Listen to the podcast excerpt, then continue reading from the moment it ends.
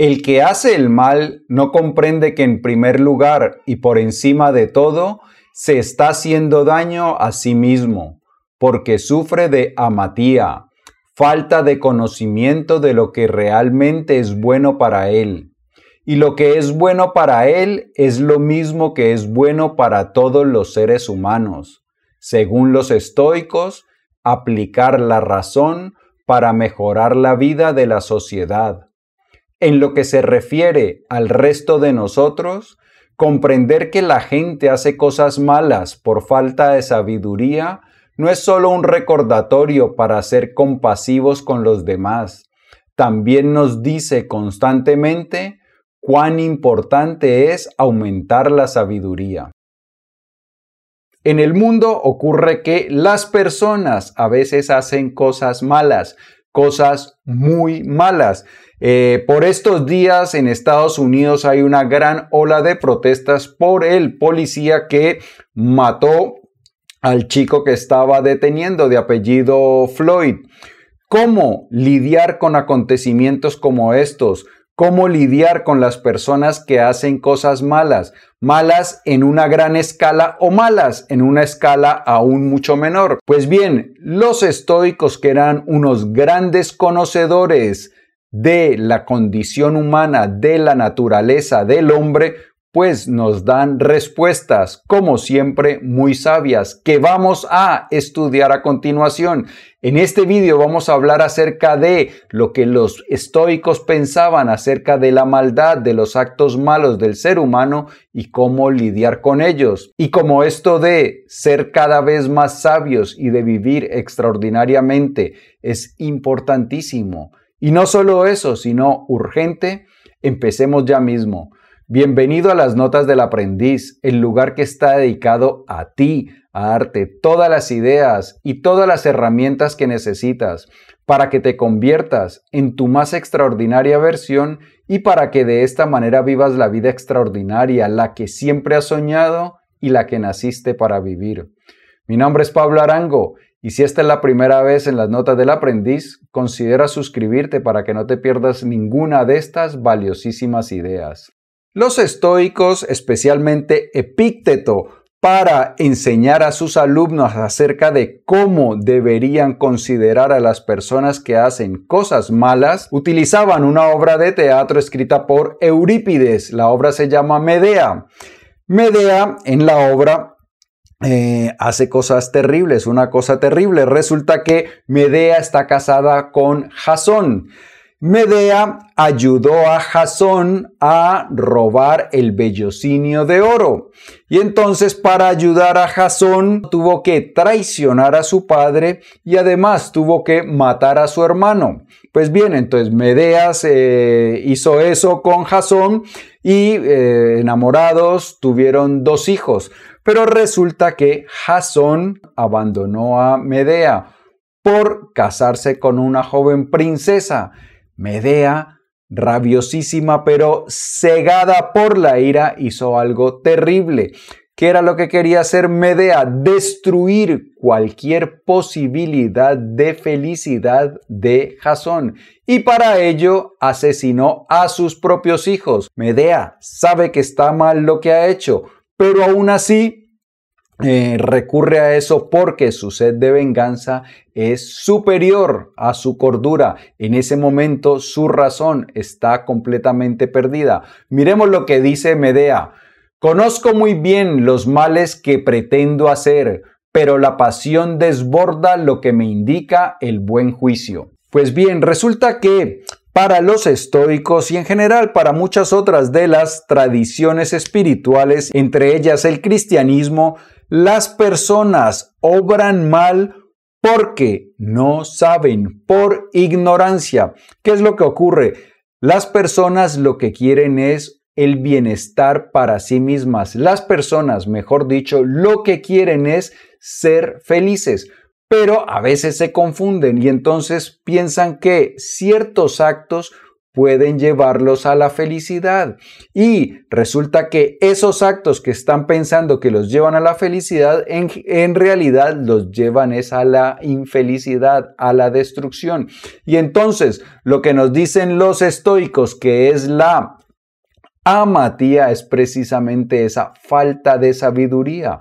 Falta de sabiduría para saber en realidad qué es bueno y qué es malo, qué es lo que conduce hacia la felicidad, hacia el bienestar y qué es lo que conduce en sentido contrario. Y por eso los estoicos recomiendan compasión hacia las personas que hacen ese tipo de cosas.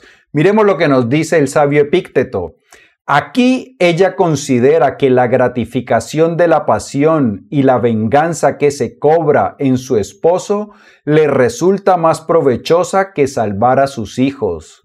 Entonces, si quieres sentir algo contra ella, ¿por qué no sientes lástima?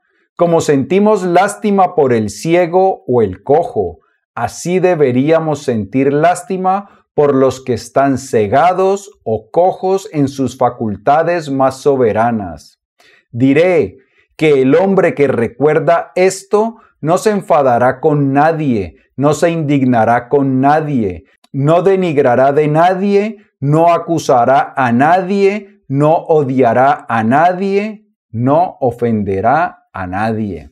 Así que lo que nos dice Pícteto es que cuando nosotros realizamos actos malvados o cometemos errores, no lo hacemos porque queramos ser malos, sino porque pensamos que ese acto nos va a conducir hacia la felicidad. El caso de Medea y el caso del policía de Estados Unidos son casos extremos, pero nosotros realizamos ese tipo de actos con bastante frecuencia. Por ejemplo, eh, todos nos hemos visto en la situación en que sabemos que hay ciertas comidas que no nos convienen, que no deberíamos ingerir ciertas comidas pero la necesidad de satisfacer esa pasión, ese antojo, nos hace caer en la tentación.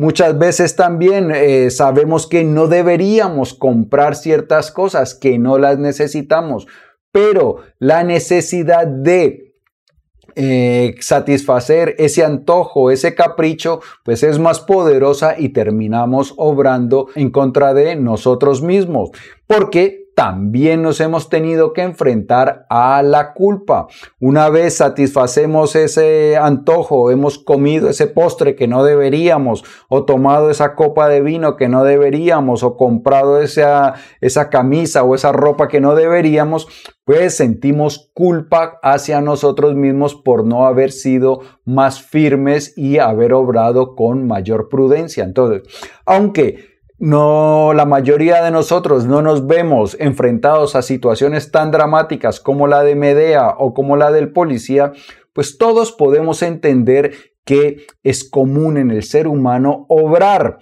a veces no guiado por nuestras mejores luces, sino que nos guían son las pasiones, los antojos, los malos hábitos. No solo era Epícteto el que nos advertía de no, de no juzgar a las personas con dureza, sino que también lo hacía, por ejemplo, Marco Aurelio.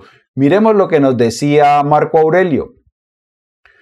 Cuando la gente te ofenda, Pregúntate qué bien o mal pensaron que resultaría de ello. Si puedes entender eso, sentirás simpatía en lugar de indignación e ira. Tu sentido del bien y el mal quizás sea igual al de ellos o parecido, en cuyo caso tienes que excusarles. O si tu sentido del bien y el mal difiere del de ellos, entonces ellos están equivocados y merecen tu compasión. ¿Eso es tan difícil? Estas son las palabras de Marco Aurelio, pero miremos lo que nos decía Séneca. Entre los inconvenientes de la condición humana está también este, la confusión de la mente, y no solo la inevitabilidad del error, sino el amor a los errores. Para no enfadarte con cada uno, hay que perdonar a todo el mundo, hay que conceder el indulto al género humano. Ser hombre es grande y justa causa. Con esta condición hemos nacido. animales sometidos a no menos enfermedades del espíritu que del cuerpo, obtusos y lentos, modelos de vicios los unos para los otros. ¿Qué apacigua la ira del sabio? La multitud de los que cometen errores. Comprende que es injusto y también peligroso enfadarse con un vicio universal. Así que los tres mayores representantes del estoicismo nos sugieren, nos animan a ser compasivos con las personas que cometen errores, así como compasivos con nosotros mismos, porque nosotros también los cometemos. Porque cuando lo hacemos estamos siendo víctimas de una confusión, de amatía, amatía que, como lo hemos dicho, traduce falta de sabiduría. ¿Y cuál es esa confusión? Pues que la mayoría pensamos que satisfaciendo nuestros caprichos, nuestros deseos egoístas, obteniendo gratificación instantánea, es como somos felices. Y muchas veces por obtener esa gratificación instantánea, cometemos actos que no son eh, los más íntegros, los más virtuosos. Por ejemplo, el político corrupto no lo hace porque quiera ser corrupto, porque quiera ser malo, sino que él piensa que con sus acciones, con los beneficios económicos que va a obtener, pues va a aumentar su nivel de felicidad. O aquel, por ejemplo, que es infiel, él piensa que ese rato de satisfacción le va a hacer mucho más feliz. Pero lo que nos dicen no solo los estoicos, sino las grandes tradiciones espirituales es que la felicidad verdadera y duradera pasa obligatoriamente por la virtud. Y esto es algo que no solo nos, lo dicen las tradiciones ancestrales, también la ciencia moderna está de acuerdo con ello. Daniel Kahneman es uno de los psicólogos más influyentes de los, últimos, de los últimos tiempos. Ganó incluso un premio Nobel de Economía porque sus investigaciones psicológicas han ayudado a que la economía avance. Daniel Kahneman dice que para que nosotros podamos ser felices, el protagonista de nuestra historia, es decir, nosotros mismos, tiene que ser un protagonista decoroso, es decir, que nosotros tengamos una buena imagen de nosotros mismos. Entonces, no se puede ser feliz si nosotros no nos consideramos buenas personas. Todos dentro de nosotros cargamos un sistema moral y cuando fallamos en ese sistema moral cargamos con la culpa. Esa es la razón por la cual Kant, Immanuel Kant, decía que habían dos cosas en el mundo que cada vez lo llenaban más de perplejidad y admiración y es el cielo encima de él y la moral dentro de él. Entonces, cuando nosotros no obramos con virtud, con integridad, destruimos la imagen que tenemos de nosotros mismos y eso no nos deja en paz. Y esa es la confusión a la cual estamos sometidos la mayoría de seres humanos, que pensamos que la gratificación instantánea nos puede dar la felicidad. Y por, esa, por obtener esa gratificación instantánea de nuestras pasiones, de nuestros deseos, de nuestros caprichos, a veces cometemos actos que no son muy morales y eso lo que hace es llevarnos a un detrimento de nuestra felicidad. Ahora bien, el que obremos con compasión hacia las personas que obran mal, no quiere decir que vamos a eh, abandonar la justicia, no quiere decir que no vamos a luchar por causas nobles, nada de eso. Lo que pasa es que nosotros podemos sentir, compasión por las personas que obran mal y aplicar la justicia con compasión hacia esas personas. Los líderes sociales más importantes de la historia de la humanidad han sido también a su vez compasivos y aquí me acuerdo de Gandhi y de Martin Luther King.